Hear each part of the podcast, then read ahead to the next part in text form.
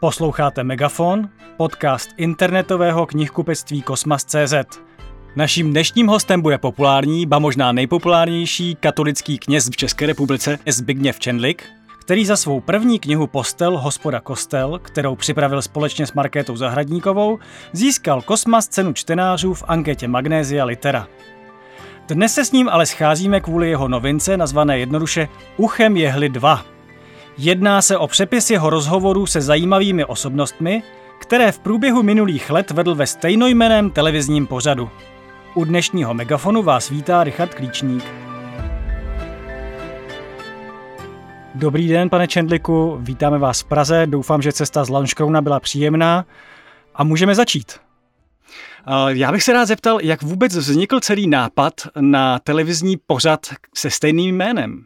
Richarde, děkuji za prvé za pozvání a pochopitelně za krásné eh, antre, ty jsi řekl setkání nebo povídání s nejznámějším eh, nebo se známým a nebo možná i nejznámějším knězem, musím říct, že i zasluhou Arga a Kosmasu, protože, eh, protože eh, vy vydáváte moje knižky a děkuji pochopitelně za eh, spolupráci. Eh, těch eh, rozhovorů před televizní kamerami mám natočených zhruba 160 eh, a jsem rád, že Česká televize poskytla tu licenci a můžou se některé eh, rozhovory přepsávat, takže máme jedničku, tam bylo asi 19 eh, rozhovorů, máme dvojku, tady snad je 18 nebo také 19, to není, to není zase až tak podstatné, takže já si myslím, že materiálu máme ještě na spoustu dalších, na trojku, čtyřku, pátku, eh, pětku.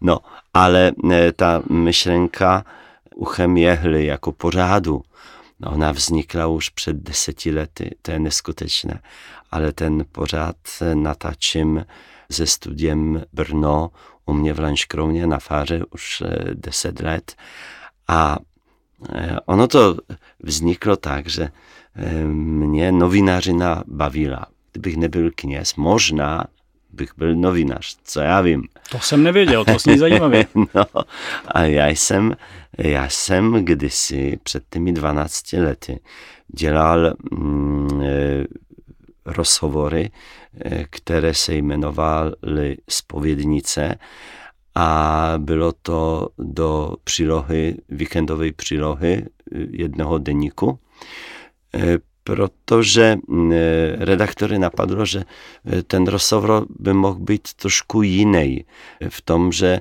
nebude se ptát normální novinář dotyčného a spovídat ho, dávat mu otázky, ale že by to bylo zajímavé, kdyby to udělal kněz a očekávali od toho, že to budou jiné rozhovory. No a tohle to zaujalo českou televizi, konkrétně Patrika Diviše, a ten přijel za mnou a říká, co kdybychom udělali něco takového, takovou spovědnici, ale před kamerami. No. No a tak ptal se, jestli, bychom, jestli bych do toho šel. Eh, také řekl, že mm, pro veřejnoprávní televizi je důležité, aby to bylo ekumenicky vyvážené, takže jsme se rozdělili s Pavlem Klineckým, mm, jsme dva moderatoři v současné době. Mm, můj kolega se vyměnil, protože tam bude teď od po prázdninách od září a svoji premiéru bude mít 6. září, přesně na moje narozeniny, Viktoria Marie Kopecka. Takže, takže budeme takovej nejen ekumenicky vyvážení, vyvážení, ale i genderově vyvážení. Tam myslím, to je dneska důležité, aby to takhle celé fungovalo. Já se zeptám, Uchem jehly, je to proto, že to v Lanškrouně, víme dobře, že to je jeruzalemská nejmenší brána. Ano. Tak to je ten Nejmenší důvod. město. Ano, ne. to by mě zajímalo, to proč je... teda jste vybrali Uchem jehly. No, původně to měla být spovědnice a víš dobře, že některé názvy jsou zaregistrované, nejsou v uvozovkách volné, to znamená, nemůžu si použít pro pořád nějakýkoliv název. No a ne, protože spovědnice mm, nešlo použít, No a byla v televizi nějaká poráda, u které jsem nebyl. Aha. A tam padl název Uchem jehly. Dokonce to vymyslel snad člověk, eh, který ani k víře se moc nehlásí. Jo? Tak doufáme, Takže... že, že ví, co to ta ano, jehly je. Ano, že to jako... ano, ano. Možná díky písničce eh, eh, Jarka Nohavici, který zpívá o tom projít uhem jehly. Jasně. Uchem jehly. Takže, tak, takže takhle vznikl, vznikl ten pořád. No a po deseti letech toho pořádu nebo po devíti letech vyšla ve formě přepisu těch rozhovorů uchem jehly jednička, no a teď vychází dvojka. Já se přiznám, že ty osobnosti, které jsou tam tentokrát zastoupeny, mě oslovují snad ještě víc než, té, než v té první knize. Tak já tady jenom přečtu, kdo tam je, aby posluchači našeho podcastu věděli. Tak je tam, myslím, že to tu máme, ano, abecedně, abecedně takže, takže máme, máme Anu K., Dana Bartu, Kateřinu Bohatou, Petru Dvořákovou, Kateřinu Englichovou, Jiřího Ješka, Přemysla Kokeše, Jana Krauze, Karla Loprajze, Leo Pavláta, Šantal Pulén, Radúzu, Jiřího Stivína, Marii Svatošovou, Jakuba Santo, Ladislava Špačka, Erika Taberyho, Helenu Třeštíkovou a Ivu Ilizovou. Tak. Takže to jsou, to je, myslím, zase úplně jiná škála lidí, než bylo v, tom, v té jedničce. Tady to hovoří, je tam spousta novinářů. Jo, tak mi to tady inklinuje k té tužbě být novinářem. Jak se dělá takovýhle rozhovor, který sice je to mm-hmm. útvar novinářský, je to pro veřejnoprávní televizi, ale ta spověď tam pořád tak nějak, vzhledem k tomu, že jste kněz, nějak ano. to tam visí, tak jak na to ty novináři v Lanškrouně reagovali na takový formát? Já Eh, musím říct, že mám vždycky trému. Trému mám eh, hlavně z lidí, eh, kteří jsou z mého prostředí, to znamená z biskupů. Například měl jsem biskupa Malého, teď jsem točil s Pavlem Konzbulem, pomocným brněnským, měl jsem Tomáše Holuba, tak přece jenom mám takový respekt a úctu k těm e, lidem. A pak e, druhá skupina lidí, před kterými mám respekt, to jsou zrovna novináři. V prvním dílu byl Jan Pokorný, no a tady se objevují také mimořádné jména, Jakub Santo, Erik Tabery. Jo. Takže to jsou každý nebo většina z nich něco s tou novinářinou má společného. A když mám před sebou takového ostřileného novináře, tak, tak nechci, abych se strapnil. Ale zasadně, protože ten pořad natačím u mě v Lanškrovně, takže ty lidi musí do Lanškrovna přijet Y, mají to skoro na celý den, protože většina z nich jede do Prahy. Někteří si myslí, že Lenškrom je vesnice za Prahou, ale oni pak jedou a jedou a jedou. Někdy se stane, že někdo přijde naštvaný, protože se, že si to předtím nezjistil, že bude muset stravit y, tři hodiny v autě. No a snažím se nějakým způsobem, eh, způsobem tyhle ty svoje hosty, včetně televizního štabu uplácet. To znamená, já si říkám, jsem blbý moderátor, ale dobrý hostitel. Tak já už den předem vařím, abych připravil pro ně, pro všechny nějaký takové nějaký překvapení. To skoro lituju, že nejsem tak slavný, abych se stal jedním z hostů, protože to bych si rozhodně nenechal ujít. Není nic vyloučeno, ale vždycky něco, něco připravím, eh, uvařím, pohostím tyhle ty lidi, protože za prvé ta cesta přes žaludek je cestou, která platí k tomu dobrému naladění nejen nás mužů, ale, ale také, také žen.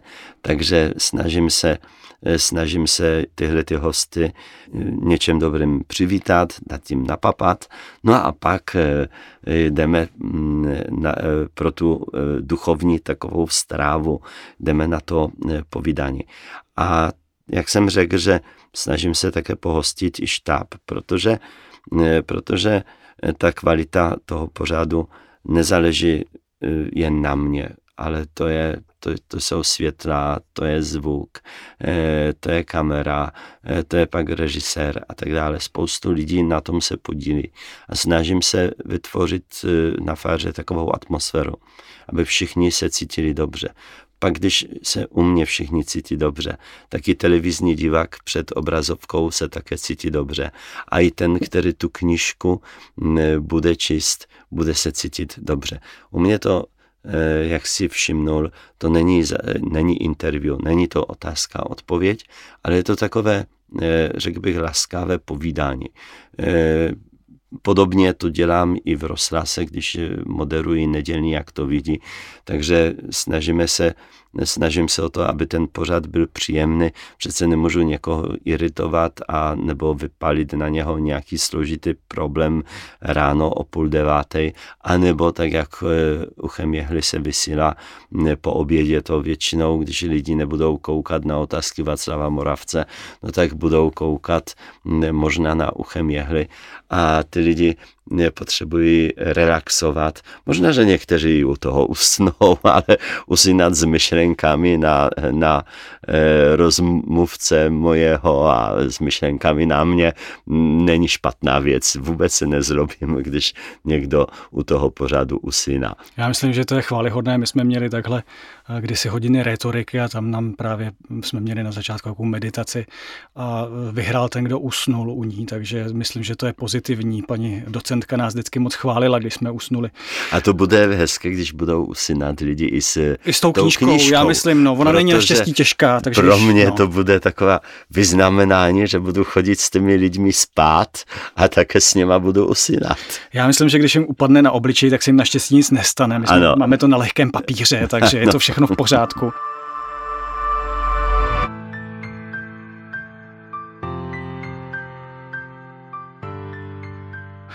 Já tady ještě si neodpustím se vrátit k tomu Jakubovi Santo.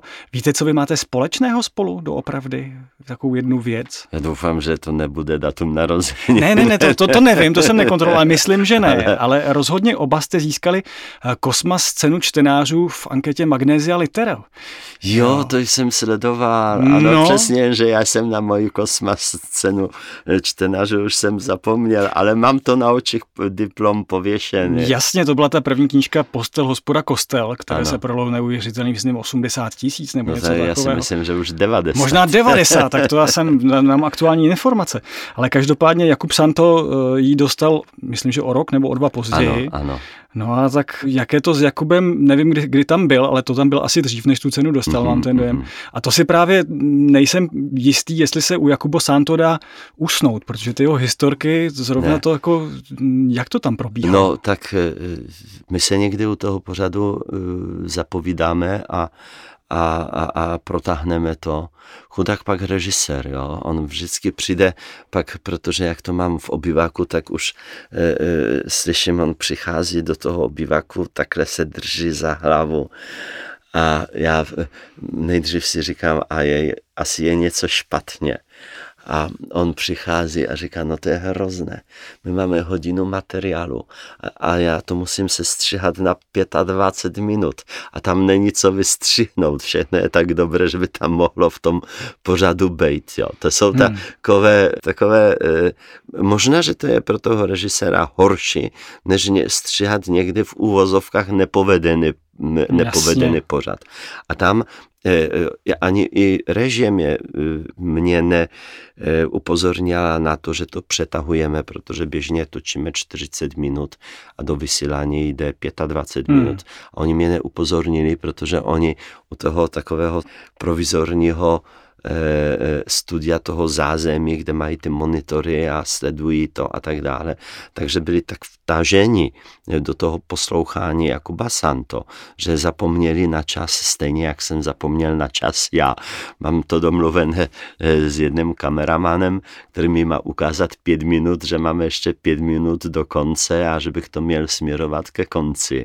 Ale i on zapomněl mi těch pět minut ukázat, takže nikdo na to nemyslel. No tak to jsou velmi mm, e, e, zajímavé věci. Erik Tabery, kterého jsem zmínil. Ale e, je tady například méně známé jméno Přemysl Kokeš. Přemysl Kokeš je to velmi moderní a mladý architekt. To znamená zase pohled trošku z jiné strany na jiné věci. Takže víte, někdy se mě někdo zeptá, a už když se jedná o hosty do rozhlasu nebo do uchem jehly, podle čeho si to vybírám. Hmm, to by mě taky zajímalo. No, vidíte, no většinou je to tak, že eventuálně tu a tam dám dva typy, ale víte dobře, že pro takové věci je tady dramaturgie a dramaturg pořádu odpovídá za výběr hostů. Řekl bych, že v tom rozhlase tam ještě je víc takových méně známých e, e, men. Ale dostávám často otázku, říká, vy tam, pane faráři, máte tak zajímavé hosty. Jak to děláte, jak se vám podáří tyhle ty lidi, i ty někdy méně známé mediálně dostat? A moje odpověď je, že tady v České republice žije 10 milionů zajímavých lidí. A na tom moderátorovi je, aby objevil to zajímavé v tom člověku. Každý z nás v něčem více nebo méně je zajímavý. Víte, to znamená, že ten moderátor, i kdyby vzal člověka z ulice, tak by, mm, tak by měl z toho dotyčného dostat to zajímavé v něm. Objevit v něm možná něco, co ani on sám neví, že to v sobě má. Takže tohle je to poslání, čímž nechci říkat, že jsem, že jsem dobrý moderátor, ale jak jsem řekl, ve všech lidech něco zajímavého je, ale někteří lidi, z některých lidí to je těžko dostat. Těžko se to z něho, z toho nitra dostává. Jsou někdy jakoby víc uzavření a možná nechtějí ukázat to zajímavé v sobě, to, co mají. No, takže když, rozhovor, když se rozhovor nepovede, tak není to hostem, ale je to vždycky moderátorem. To jsou velmi pěkná slova Zbigněva Čendlika, který je dnešním hostem našeho podcastu knihkupectví Kosmas.cz. A já bych teďka trochu otočil, ale bude to související otázka. Mm-hmm. Chci se zeptat, eh, jestli vám pomáhá, že jste z Polska při těch rozhovorech. Vzpomeňme na Mariuše Ščegila, který píše o Češích eh, a má ten pohled zvenčí, tak jestli i vy máte nějaký odlišný pohled na nás mm-hmm. Čechy a jestli vám to pomáhá při rozhovorech. Možná, že částečně ano, protože eh, ten můj pohled může být takovým trošku pohledem zvenku to je, mm, to je jedna věc. To znamená, že vidím, některé věci nevidím. Například e, e, já i když, mm, když se na hosta připravuji, mm, tak si ho vygoogluji a, a rešeršní oddělení mi připraví nějaký podklady, materiály a tak dále. A říkám, že stejně nemůžu toho e, celého obsáhnout takže to jsou jen takové střipky z jeho života. Místní toho člověka, když se jedná o Čecha, tak znají mnohem lépe než já. Takže já mám, a někdy mají k některým, eh, k tě, některým lidem určité předsudky. A já takové předsudky nemám. V tom eh, je ta výhoda, že jsem Polák, že jsem cizinec.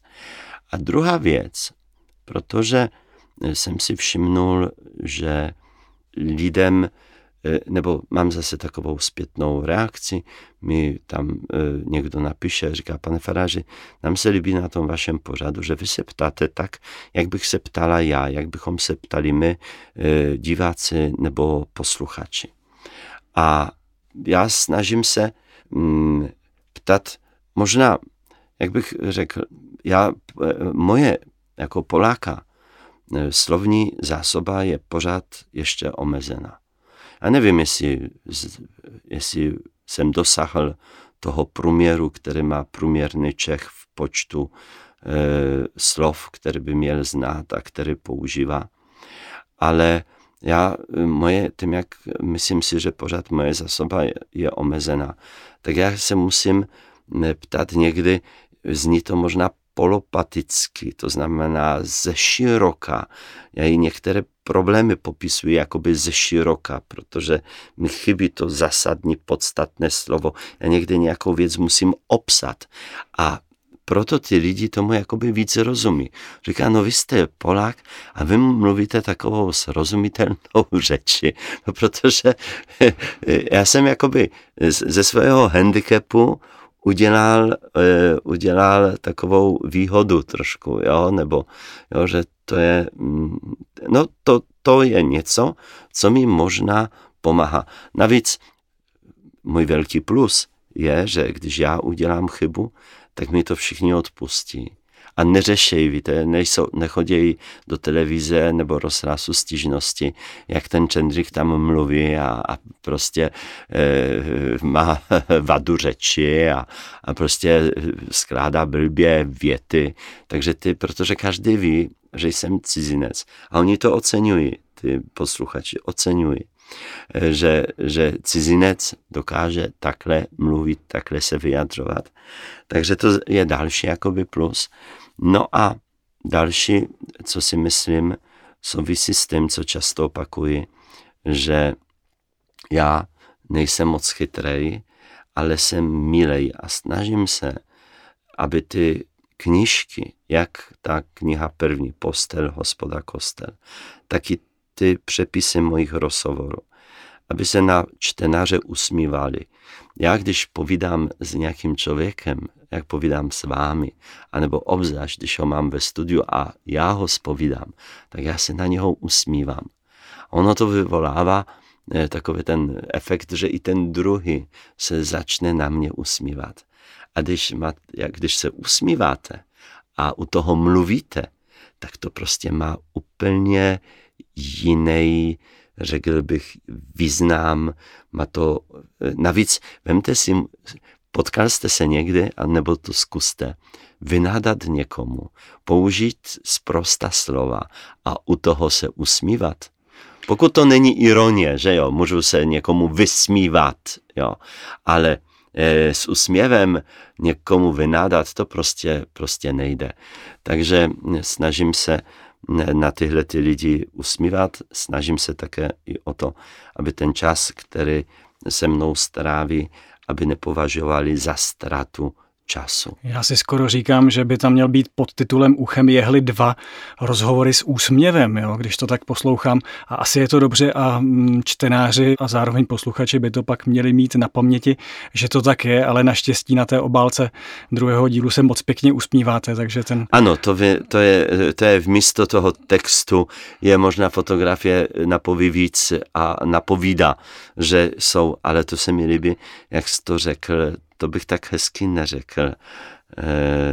Jak jste řekl ještě jednou? Rozhovory s úsměvem. A, rozhovory s úsměvem. A klidně to můžete něco použít. A klidně to můžete použít v televizi. Budu používat no, to určitě, rozhovory s úsměvem, no to je hezky. No. no to vymyslím nějaký nový projekt. No, no já myslím, že by to tak mohlo. Na to. No, no. Rozhovory s úsměvem. Hlavně, abyste mi to nezaregistrovali. Ne, hned. naprosto v pořádku, naprosto v pořádku. Já jenom budu vědět a budu Otázka, se... kolik budete chtít za Ne, ne, ne, já se u toho, já vždycky, když to tam zazní, jak se u toho budu usmívat.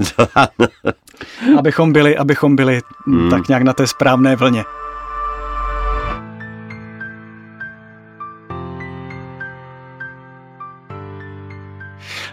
Zeptám se nějaký další projekt, teda když teda chcete být ten, teda chtěl jste být ten novinář, mm-hmm. jo, tak co třeba něco zkusit napsat, přímo napsat.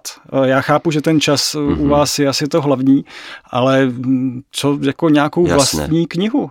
E, to je můj sen a to byl můj sen, protože já jsem si tu první knižku chtěl napsat sám, ale mm, večer jsem psal, psal, psal, ráno jsem četl, četl, četl a škrtal, škrtal, škrtal. A já jsem se nikam neposunul. Naštěstí eh, pan Bůh mi do cesty potkal, eh, poslal Marketu Zahradníkovou. A úplně ona to nevěděla, že že jsem si dal jako cíl eh, udělat dárek k padesatinám a napsat knižku. A to už jsem měl padesatiny a ona přijela, knižka na světě nebyla, pochopitelně, ale dárek k narozeninám bylo setkání s Marketou a ona tak nenapadně, opatrně, jestli, jestli by eventuálně nemohla se mnou napsat knížku. A já říkám si, no tak mi jdete do rány, no tak já nad tím pořád přemýšlím a nic, nic, nic. No tak, tak si to vzala za své.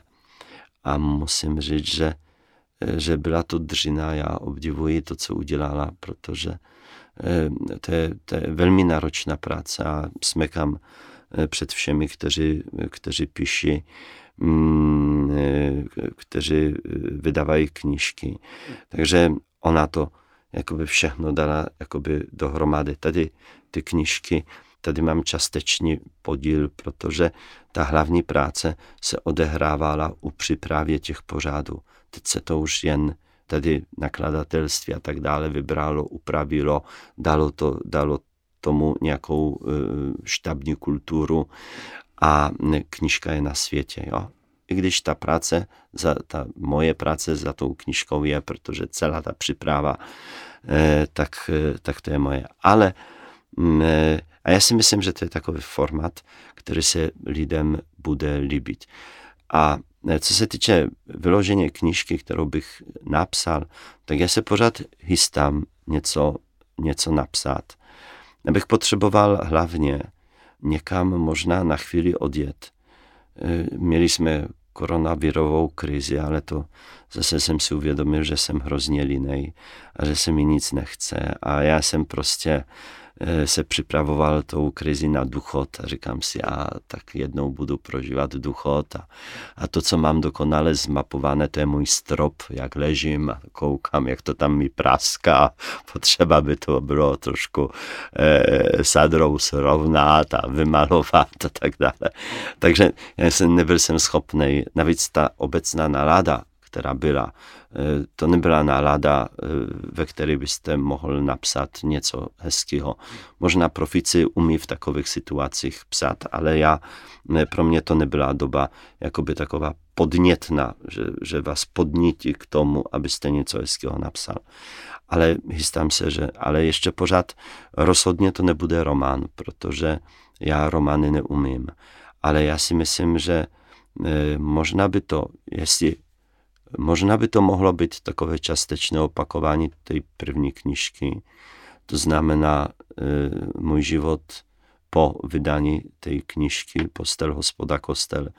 Já mám takový tlustý šanon doma reakcí lidí na tu knižku. A já si myslím, že kdyby se jen tohleto vydalo, tak to, ta knižka bude e, třikrát silnější než ta původní. Takže možná, že bych se ponořil trošku do těch reakcí a zapracoval do toho, do, tej, e, do toho pokračování. A nebo volnou knihu e, myšlenek jsem uvažoval nad tím e, příběhu takových trošku hlubších, snažil bych se, protože jak let přibývá, tak si říkám, rozumu sice ubývá, říkala moje maminka, ale my si myslíme, že jsme chytřejší, takže možná bych nějakou chytrou knižku napsal a měl jsem takovou představu, že by to byly takové mm, úvahy na každý den. Víte, takový ten věčný kalendář ne na e, E, pondělí 1. ledna, ale by to bylo tak, jak jsou takové ty kalendáře, jak se dělají. Hmm. Tak já bych tak 365 nějakých chtěl napsat e, e, nějakých úvah, glos, zamyšlení, a aby se tam promítnul trošku takový humor, možná ty všechny knížky, takové zase další zkušenosti ze života, které jsem tu a tam pochytal. Tak já doufám, že to bude brzy a asi Poděkuji moc za dnešní rozhovor pro podcast Kosmasu.cz. Mm-hmm. Hostem dnešního megafonu byl Zbigněv Čendlik.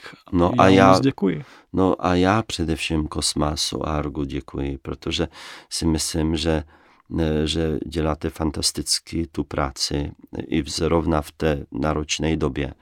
A to, co, čeho si vážím, to je taková ta peče, kterou mi poskytujete.